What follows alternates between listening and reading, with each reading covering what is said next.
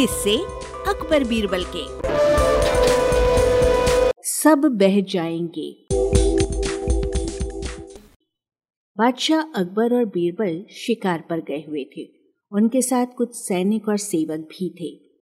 शिकार से लौटते समय गाँव से गुजरते हुए बादशाह अकबर को उस गाँव के बारे में जानने की जिज्ञासा हुई। उन्होंने इस बारे में बीरबल से कहा तो उसने जवाब दिया, हुजूर, मैं तो इस गाँव के बारे में कुछ नहीं जानता। किंतु इसी गाँव के किसी बाशिंदे से पूछ कर बताता हूँ।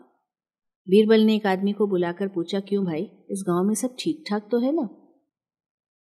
उस आदमी ने बादशाह को पहचान लिया और बोला, हुजूर, आपके राज में कोई कमी कैसे हो सकती है?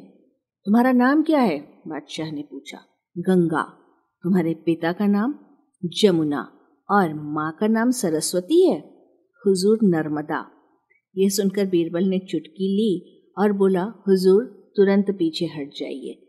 यदि आपके पास नाव है, तभी आगे बढ़ें, वरना नदियों के इस गाँव में तो डूब जाने का खतरा है।